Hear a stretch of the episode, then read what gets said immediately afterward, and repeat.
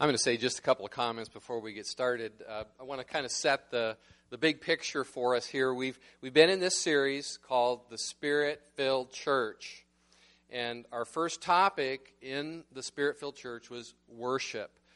A Spirit Filled Church is a church that worships. You know, it's a church that loves God and worships God and praises God and sings to Him. Filled with His Spirit, we sing. We just can't help it. And this morning, we're going to be the end of this first part on worship. And last week, I shared with you a definition of worship, which was to honor someone with extravagant love and extreme obedience. And last week, I tried to emphasize that from from Romans 12, 1 and 2, 2 this complete surrender, this, this utter and complete abandonment of ourselves to God, this utter and complete obedience to God, giving ourselves to Him as a living sacrifice.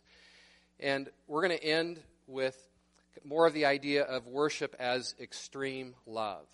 Worship is showing extreme love to Jesus. And I asked David to share on this for a couple of reasons. One, Josh was traveling and gone this week, and uh, instead of me teaching a couple weeks in a row. But more importantly, I feel like in David's heart is a real genuine love for Jesus. And it just comes out.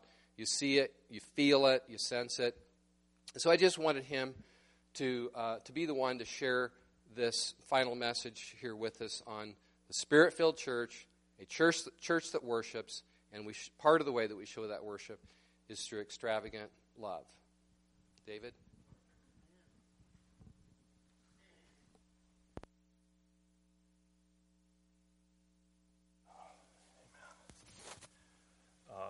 Like Reed said, uh, we're going to be talking about worship.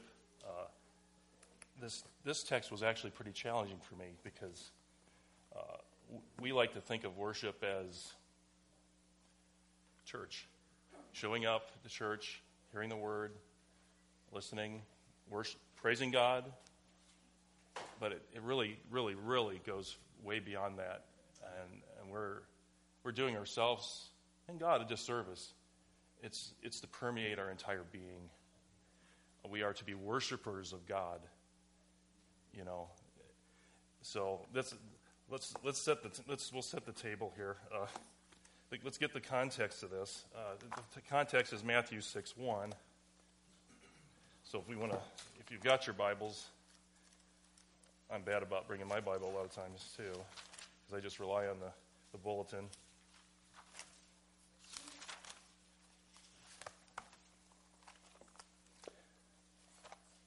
Funny how this was some, someplace else when I left this morning, and now it's in Kings.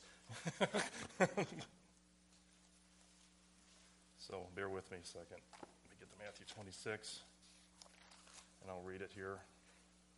And when Jesus has finished all these sayings, he said to his disciples, This is the ESV. You know that after two days the Passover is coming and the Son of Man will be delivered up to be crucified.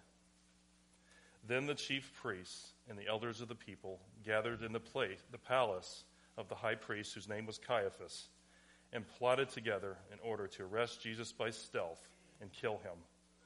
But they said, Not during the feast, lest there be an uproar among the people.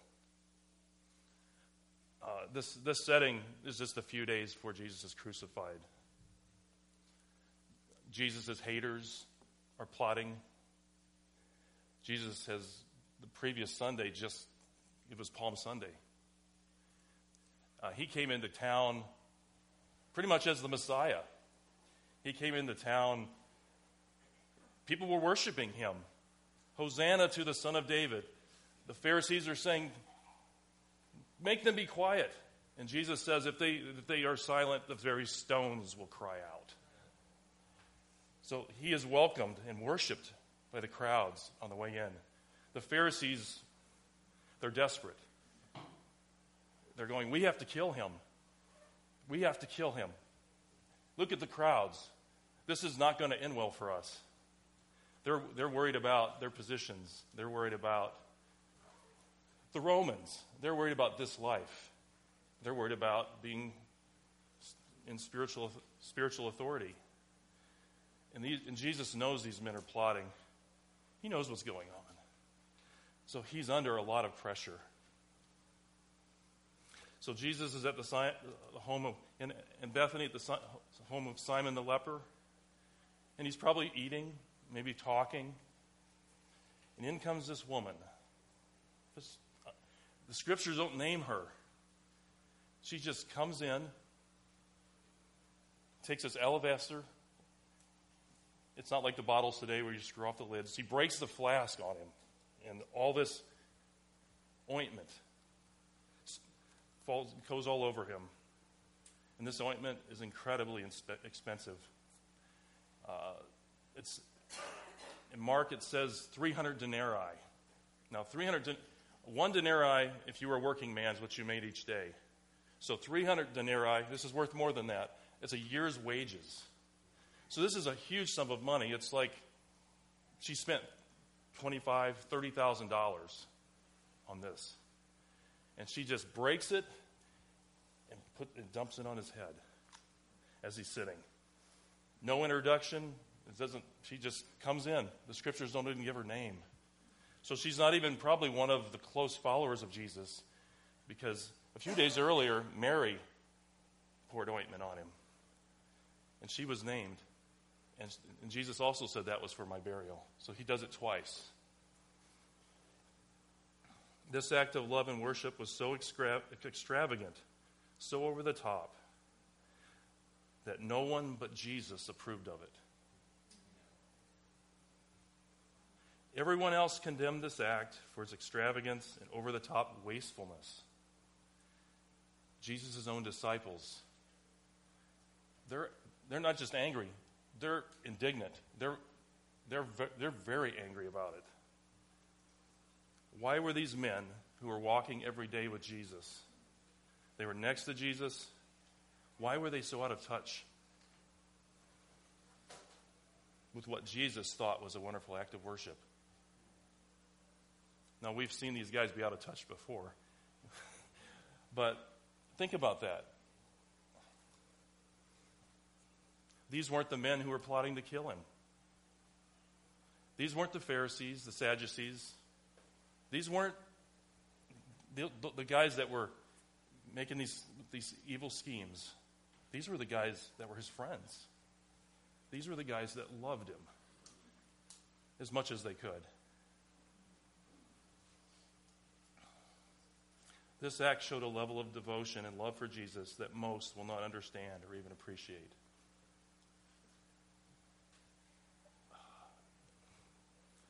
This is, this is uh, this devotion and love for Jesus that brought this act of worship is something that God, God desires for all believers to walk in. It is a love for God that causes us to forsake everything else and act out of that love, doing the will of God. It's the kind of love for Jesus that is so strong that all other affections are like hatred in comparison to it. Like the scripture where Jesus says, If any man hate not his father, his mother, his sister, in comparison to me, he's not worthy of me. So that tells us that this is the kind of love we are to have. This kind of love caused this woman to give the best she had. She saw in Jesus someone worthy of all worship. Worship is what God created us to do. And it's not just walking around, and it, it is this walking around worshiping God in your heart and mind. It's, it's, it's a life of worship. It's, a, it's, it's submitting yourself to what the Word says, how we're supposed to live. It's conforming your family to that. It's submitting your whole being to it. In heaven, worship is continually going on in God's presence. The angels are saying, Holy, holy, holy. The four and twenty elders are bowing down before the throne. We have regulated worship to a service in a church or, in, or singing praise songs. And it is that. But it's far more.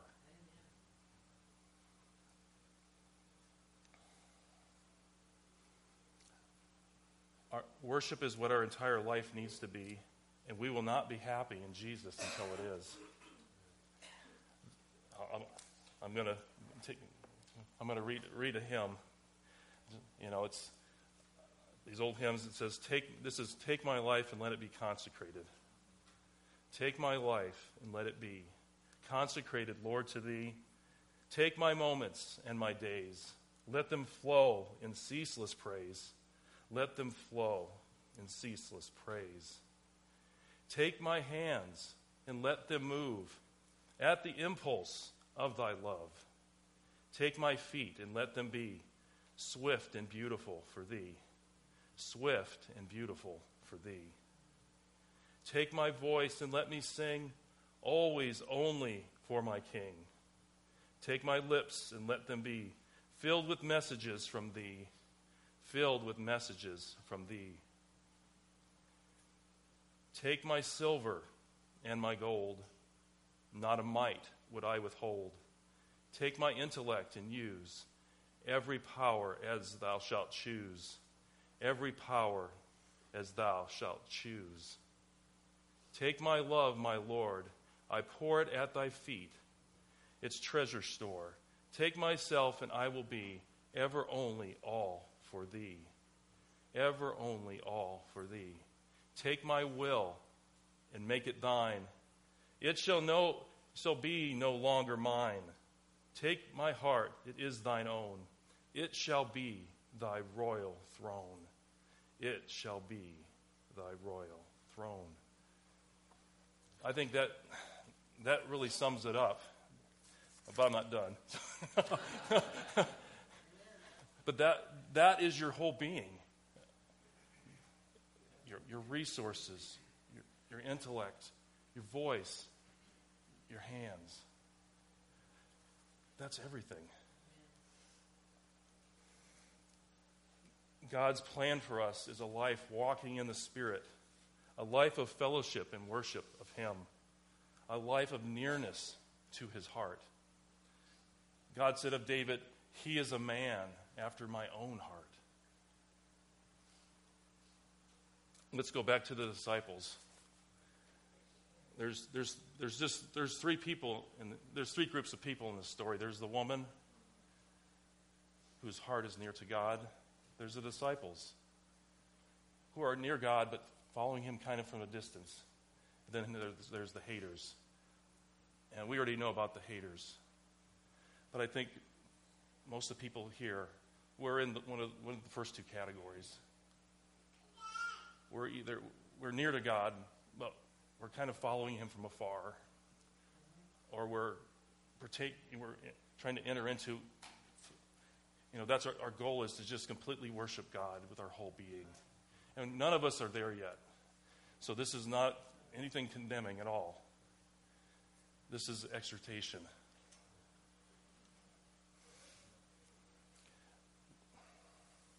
The disciples totally missed and what, what was really happening spiritually because they were, I think they were, might have been caught up in the moment. They were caught up in Palm Sunday and all the excitement. And then Jesus driving the money chain, driving, cleaning the temple out. And all these things were happening. And they're probably sitting there in Bethany going, wow, this is amazing. Wow, what's going to happen next? And Jesus is telling them. And, sent, and this woman comes. This is the second time with, with, with this expensive ointment to say, I'm going to die. I'm going to be buried in two days. And they don't hear him. It doesn't go in. They were out of touch with what God was doing and saying.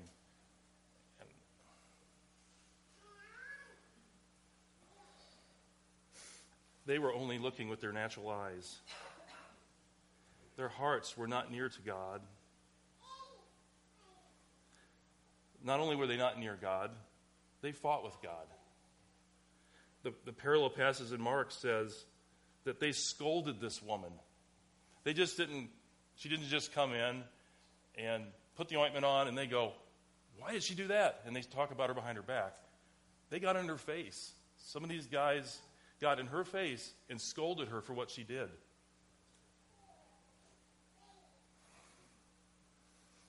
That's convicting. How many times have we done stuff like that? Where we kind of we aren't really that close to God and we're maybe we're criticizing people in the church or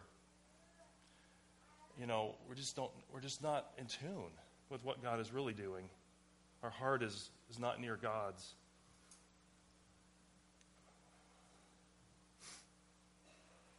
They even made themselves sound spiritual. We do this.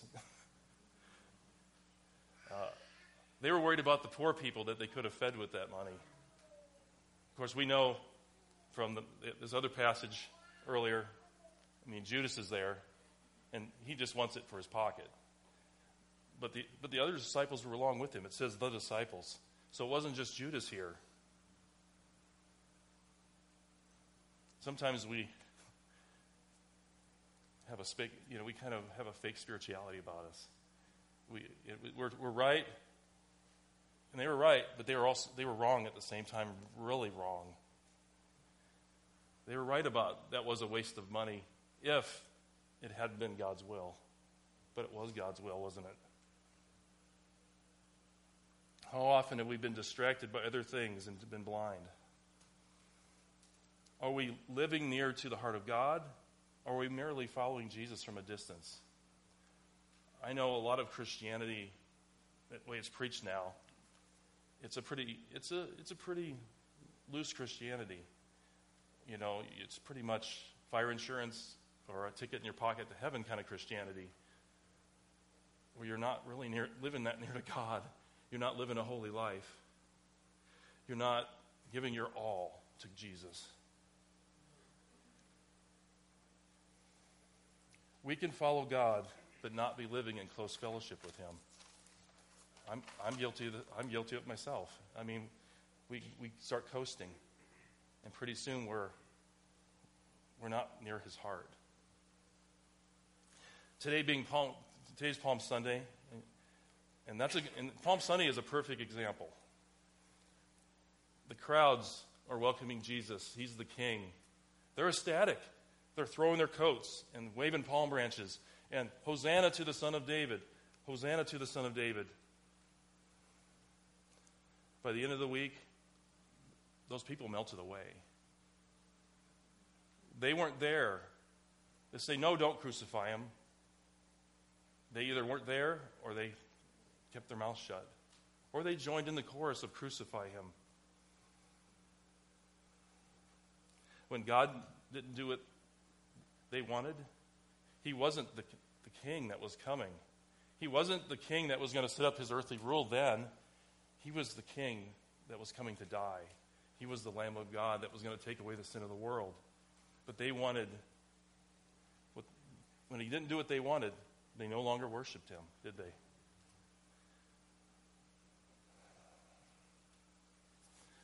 How often are we like that?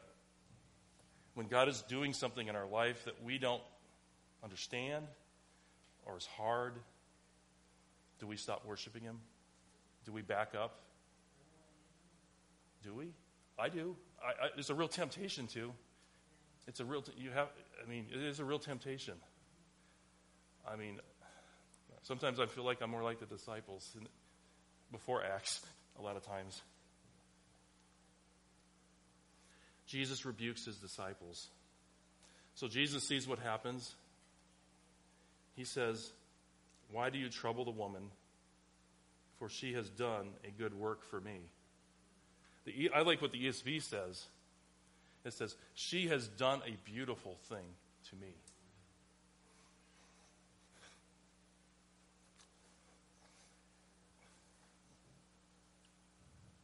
Jesus is facing the cross in a couple days.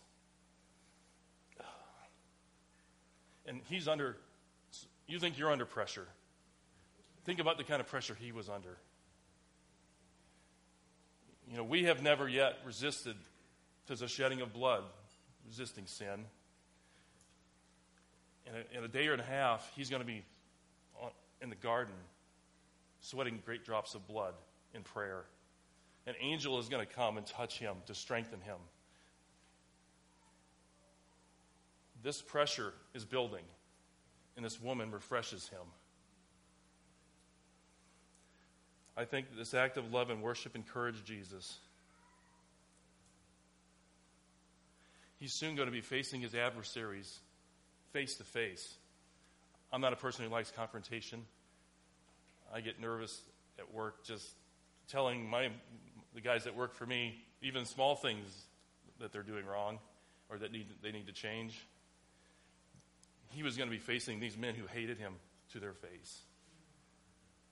And he had all power in heaven and earth, and he was going to be like a lamb to the slaughter who is dumb and shuts his mouth. He's not going to say anything to him. He's going to take it.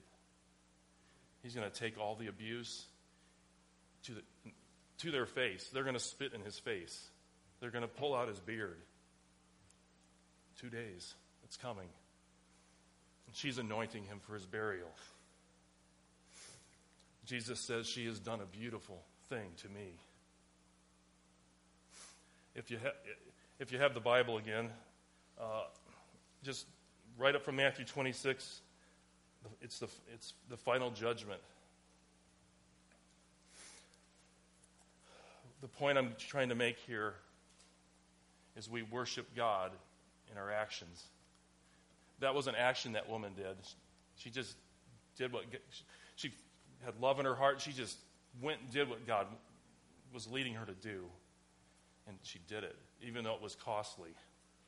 Matthew 26, verse 31 says, When the Son of Man comes in his glory, now if you're old like me, uh, you think of the Keith Green song here, but, but the sheep and the goat song.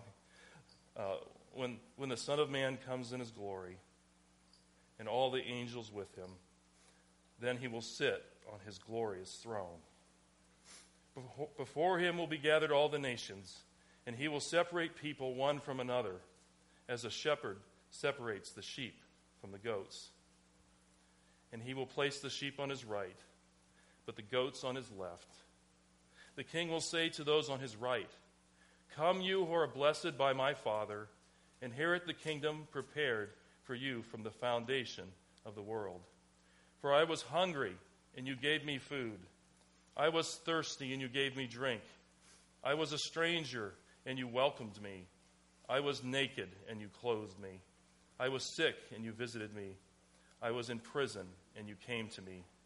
Then the righteous will answer him and say, Lord, when did we see you hungry and feed you, or thirsty and give you drink? And when did we see you a stranger and welcome you, or naked and clothe you? And when did we see you sick or in prison and visit you? And the king will answer, Truly I say to you, as you did it to one of the least of these, my brethren, you did it to me. Just like the woman, she did it to Jesus. And Jesus is in heaven right now, but we are his body. We are his body. We need to remember that. We're part of him. The things we do to each other, we're doing to Him, whether they're good or bad. These people, He separated them based on what they did. Now, it was, it was what was in their heart that caused them to do what they did. So this isn't a works salvation. But in the final judgment, He's separating them based on their actions, isn't He? Because what we believe causes us to act. And if our belief doesn't cause us to act, maybe our, we don't believe. Faith without works is dead, James said. This salvation is real, and Jesus is real, and the Holy Spirit is real, living in us. And that Holy Spirit produces fruit. And that fruit is real fruit. It's not, I feel good. It produces real, tangible fruit love, joy, peace, patience, self, long suffering, self control, all these things, they're fruit. Those are not emotions, they, they produce results. Something you can see, it's something that's acted out.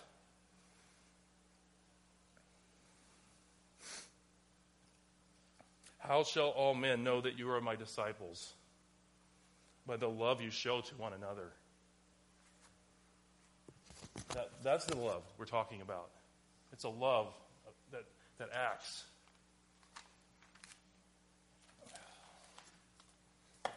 This is something that kind of hit me when I was reading that passage. Do you realize everyone sitting here will experience what I just read?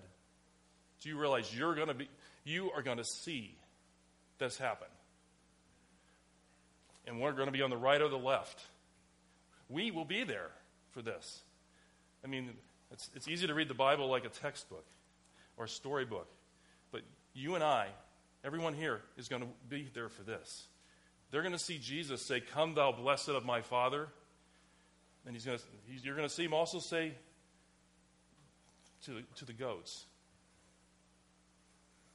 He's going to say,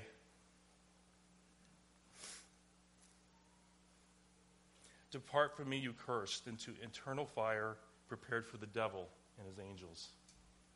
We're going to witness that. It's hard to get your mind around that, but we are going to witness that. And, and that, that alone ought to motivate us. Verse 11 says, For you will always have the poor with you, but you will not always have me. In pouring out ointment on my body, she has done it to prepare me for burial. Jesus wasn't making light of the needs of the poor, but he's pointing out God's higher purpose in this act of worship his impending death and burial. God's purposes and plans in our lives are not usually evident, they're often hidden. We don't always know the reason for what God is doing in our lives at each juncture. We must continue to be faithful without that knowledge. As the song says, many things about tomorrow I don't seem to understand, but I know who holds tomorrow, and I know he holds my hand.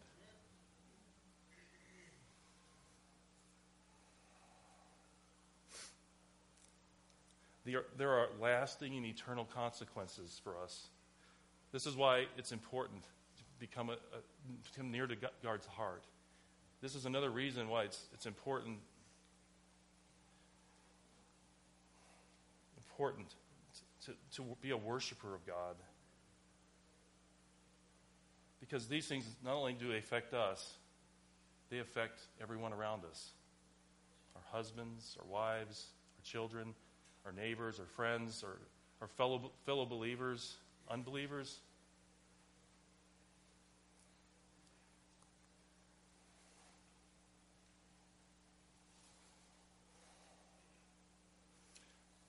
We're not in a vacuum.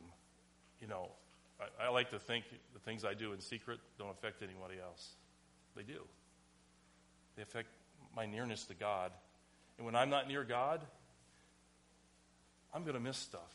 And I'm not going to act like I should. And I'm, I'm not going to I'm not going to be what I should.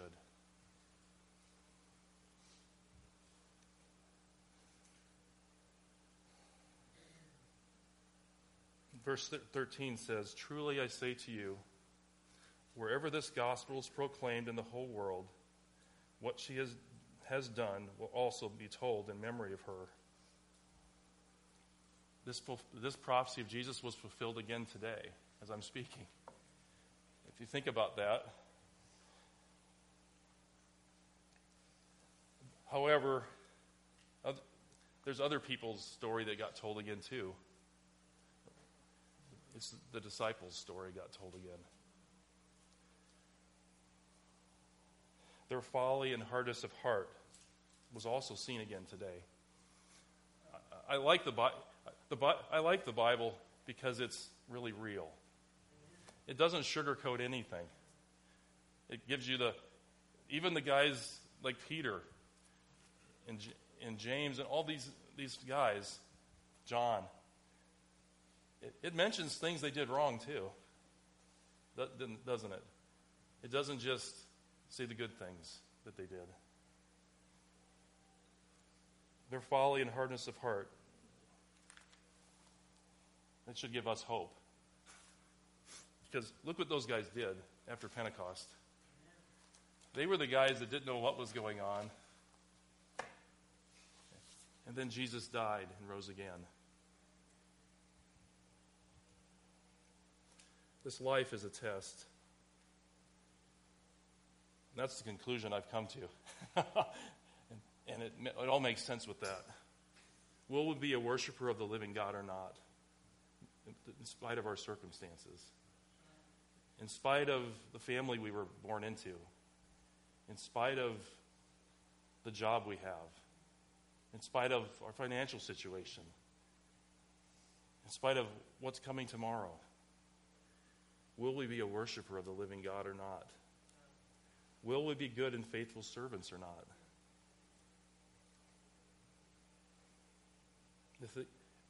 This is, a, this is another hard one. I, I have a hard time getting my mind around. The things we're doing now have consequences for eternity. The decisions we're making now have consequences forever. I mean, you know, we like to think, you know, I'm going to die someday. And what I did here doesn't really carry forward to the next life, but it really does. It really does. The people we affected, the glory we brought to God, we just can't see it. So we think it's not there. If we realized, if we if we realized what was over yonder, we'd live a lot different. We'd act a lot different. Our priorities would be a lot different. I mean, there's consequences in this life for the decisions we're making with people that they carry forward. Those rewards we get in heaven aren't till we die, like money we might accumulate here, or the fame, or anything we accumulate here. They are, we get to keep them. We get to keep those things. Everything you've got, the house you've got now, you're renting. The car you've got now, you're, it's, it's temporary. All the stuff we've got is temporary. This body, it's getting a little run, more run down every day, but it, it's temporary, isn't it?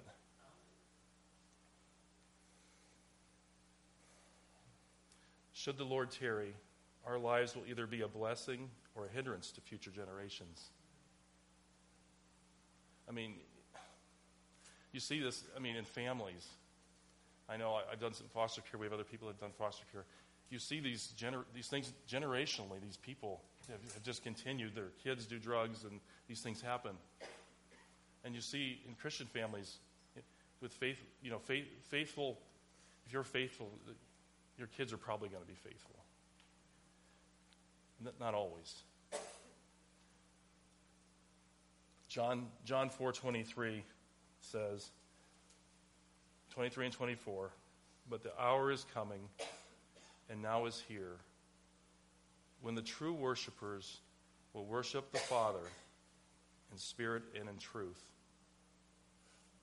For the Father is seeking such people to worship Him. God is spirit, and those who worship Him must worship Him in spirit and in truth. God is seeking us to worship Him in a certain way. And everything, any other worship, isn't real worship. God is a spirit, and those who worship Him must worship Him in spirit and in truth.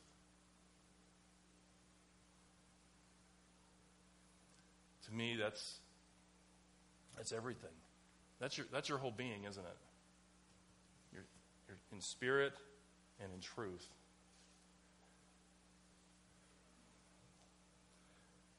That's, that's not easy to do, is it? But he is, the good thing is he is seeking you to do that. And I know this message is heavy, but I want to encourage you. He wants you to worship Him more than you want to worship Him. He wants, he wants you more than you want Him. He loves us, and He's provided the way to do it through His Son. Jesus, who died, now glorified, King of all kings.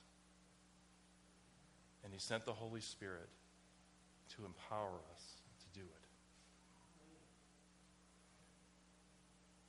Rejoice. Because Blessed are your ears, for they hear, and your names are written in heaven.